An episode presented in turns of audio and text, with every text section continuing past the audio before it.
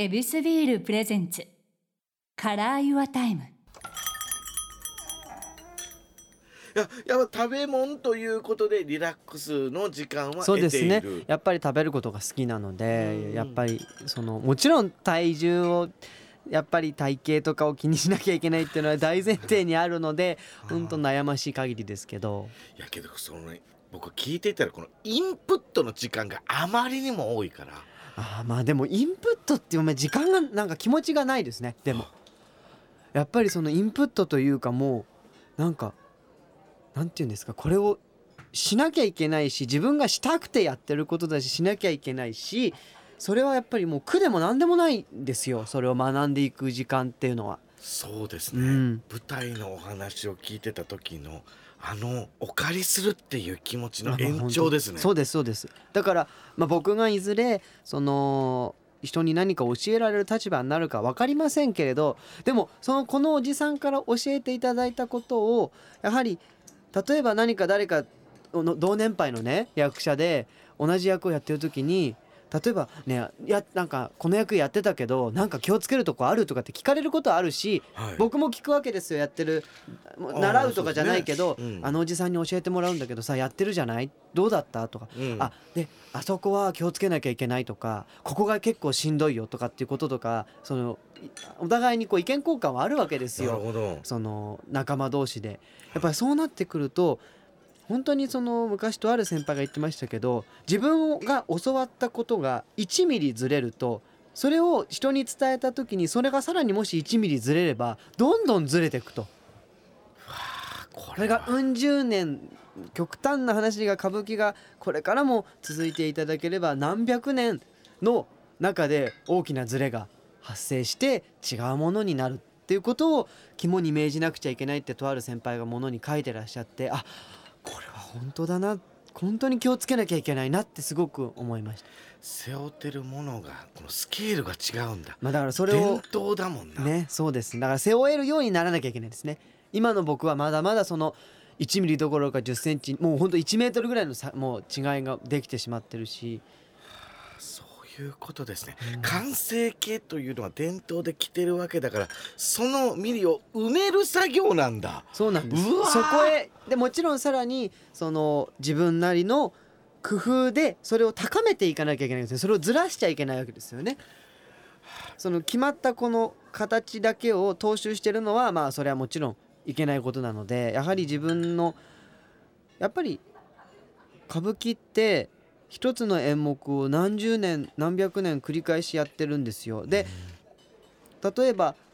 去年やった演目が今年もかかってたりするんですよ。はそこででも何が違うかってやってる役者が違うんでそこのキャラクターが違うから面白く見れるんですよね。うん。で型が違ったりするんですよ。やり方が違ったりする。そういう魅力もあるんですけどもやっぱりそれが歌舞伎が今まで続いているその役者のキャラクターで一つの役がいかようにも膨らむし見え方が変わってくるのでしっかり基本を大切にその教わったことっていうのを守りつつもその自分なりの良さをその役に乗せて気持ちを込めてお客様に伝え楽しんでいただかなきゃいけないので、まあ、生意気なこと言ってますけどそんなことができてれば僕も本当に甘いものに走らないで済むんです。け ど必要やわ。現実逃避ね。もうはっきりもう取りなはれ。糖分を取りなはれ。いる。絶対にいる。頭使いまくってますよ。いえいえ全然使えてないんですけど。あの一緒にしてはいけないんですけどこのちょっとこの舞台とかをこうかじってる身としてはい思うことはやっぱりこのオリジナルっていうものの尊重とこの敬意っていうものでこのなんかねこれ今の時代ってオンリーワンを歌いすぎてうん。自分のこの自分のオリジナルを出そうっていう努力をみんなしてるはずなんですね。うん。けどそういうふうな教えでエンターテインメントやってるはずですけど伝統ってなってくるとこの役のこの受け継がれたこの部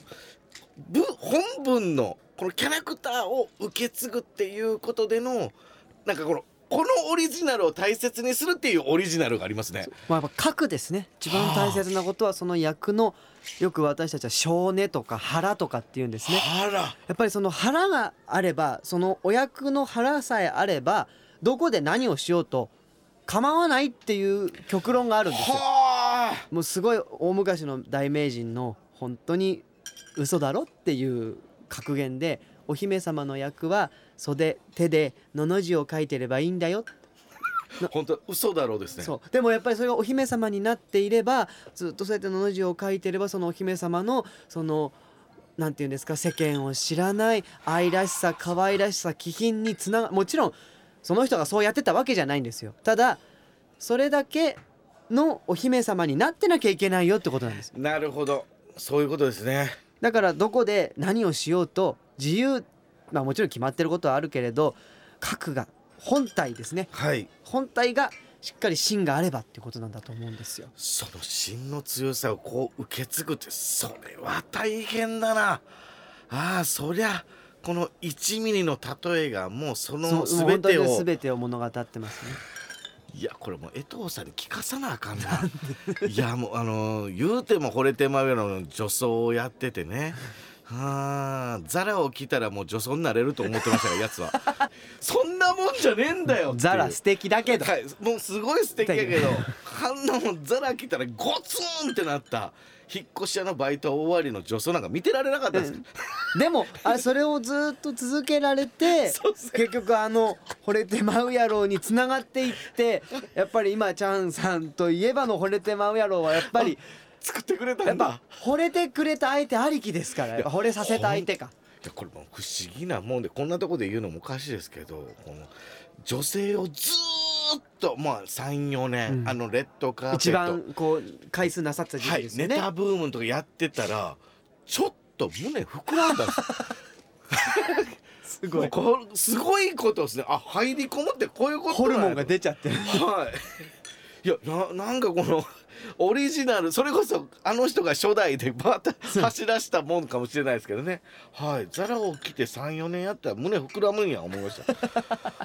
すごい。やけども我々もそうでなくていけないかもしれやないめてください。すいません。いやけどけどなんかこのやっていくことの大切さとこの襲名のスケールの大きさとうんまあそうですね。伝統をこうしっかりとこの受け継ぐじゃなくて、うんこの整わすっていう風な感覚をこの受けたのでとんでもないことをされてるなって改めてかみ、まさかリラックスタイムで仕事をかみしめれると思いませんでしたが そうでしたか。それぐらいすごいことをやれてだからもう絶対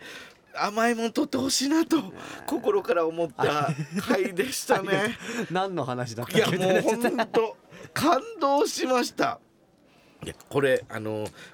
この米吉さんのこのお客さんのこのどういうところ楽しんだらもっと歌こういう舞伎がね、はいあったりしますか？楽しめるポイント。歌舞伎の楽しみ方はやはりいつもご覧になってたり歌舞伎がとっても好きな方はもっともっと深入りすればするほどもうあの底なし沼なんですよ。るほど。本当にセリフの言葉の意味とかあと歌の文句の詩ですよね、歌詞の意味が実はこうダジャレみたいな掛け言葉になってたりとかは例えばなんだろう？意味わかんねえなこのセリ言葉みたいのがうん。本当にあるんですよ。それが当時江戸時代に流行ったまあギャグ的なものだったり。要は言ってしまえば惚れてまうやろうが突然ここになんで入るんだろうみたいな、あうーん。あその当時江戸時代の流行ギャグだったんだみたいなとか流行りの言葉遊びだったんだみたいなのが入ってるんですよ。ですからそれを調べれば調べるほどすごく面白くあこういうことなんだって勉強にもなると思うんですけども。うん。逆に歌舞伎をあんまり見たことがない。はいその初めて見ますっていう方は逆にそういうこと一切考えないで見てほしいです。あら真っ白で。だってそんそれをやっぱりあこれがこういう意味なのかなあれがああいう意味なのかなって考えれば考えるほど難しく考えすぎちゃう。なるほどね。素直にあの本当に物語が極端な話ですよ。物語の意味がちょっと分かんなくてもいいんです。何言ってるか分かんなくても最悪いいんです。だけど例えばあまあ女方を見ては男の人なんだ。すごく綺麗。それでもいいんですよ。へだし熊取りした人がいてわあほん熊取りってこういうのか。ーあみその見えってこういうのなんだってそういう迫力があるなっていういわゆる、まあ、やっぱりあの今の時代ですね。あのなかなか足を運んでいただくことが難しくなってるんですよ劇場に。やっぱりそのいろんなことがリモートになったりとか、あのー配信になったりしている、それは本当に今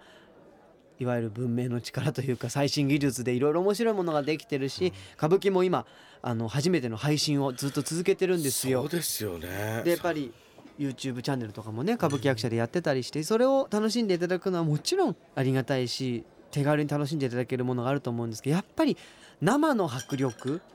本当に何ていうんですかそこに重心があるうんそのあ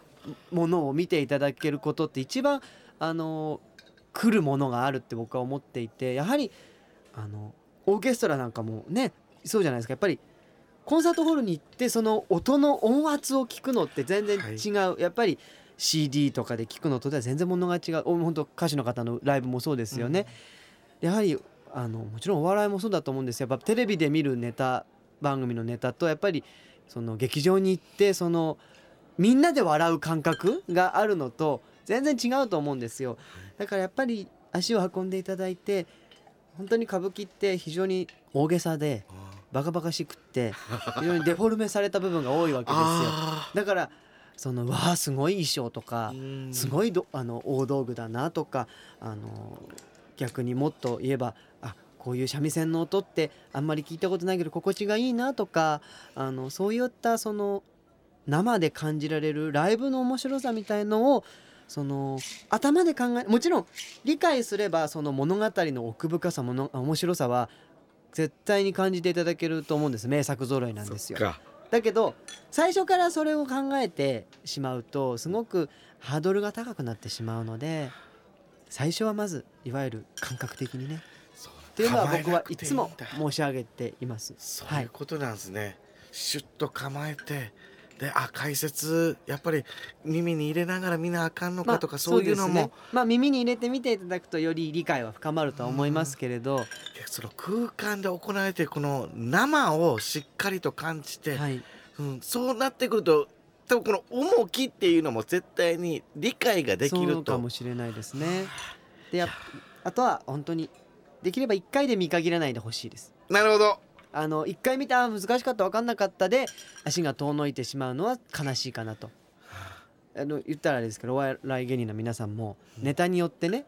そでもこのネタはあんまりだけどこっちのネタは好きってパターンはあるじゃないですか。う本当その通りですねねやっぱりそれはあ一回ネタ見てあこの人たち面白くないって言われちゃったら辛いじゃないですか。っごい嫌だ。いろんなネタがあるんだよ。それをいろいろやってるんだよっていうのを歌舞伎も同じでいろんなネタ演目があるんで、そのもしかしたら今回ご覧いただいた演目が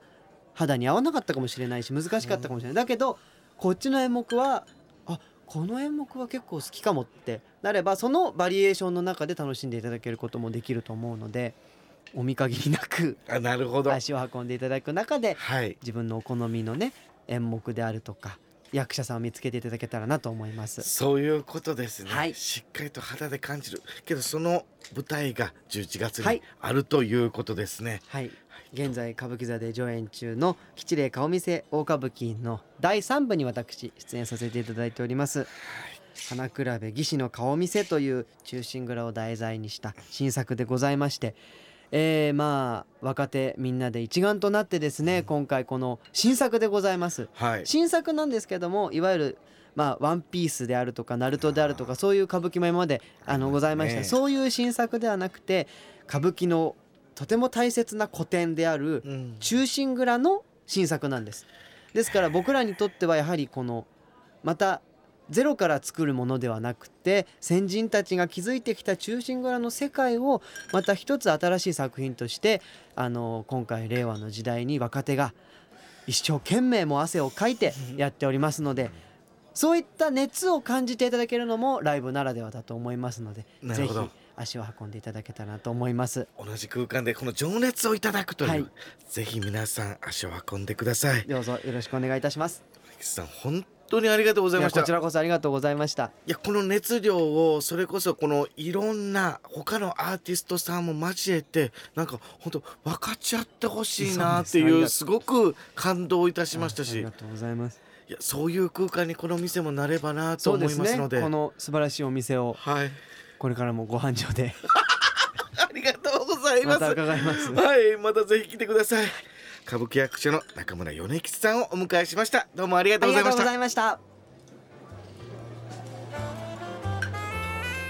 ここでお知らせです。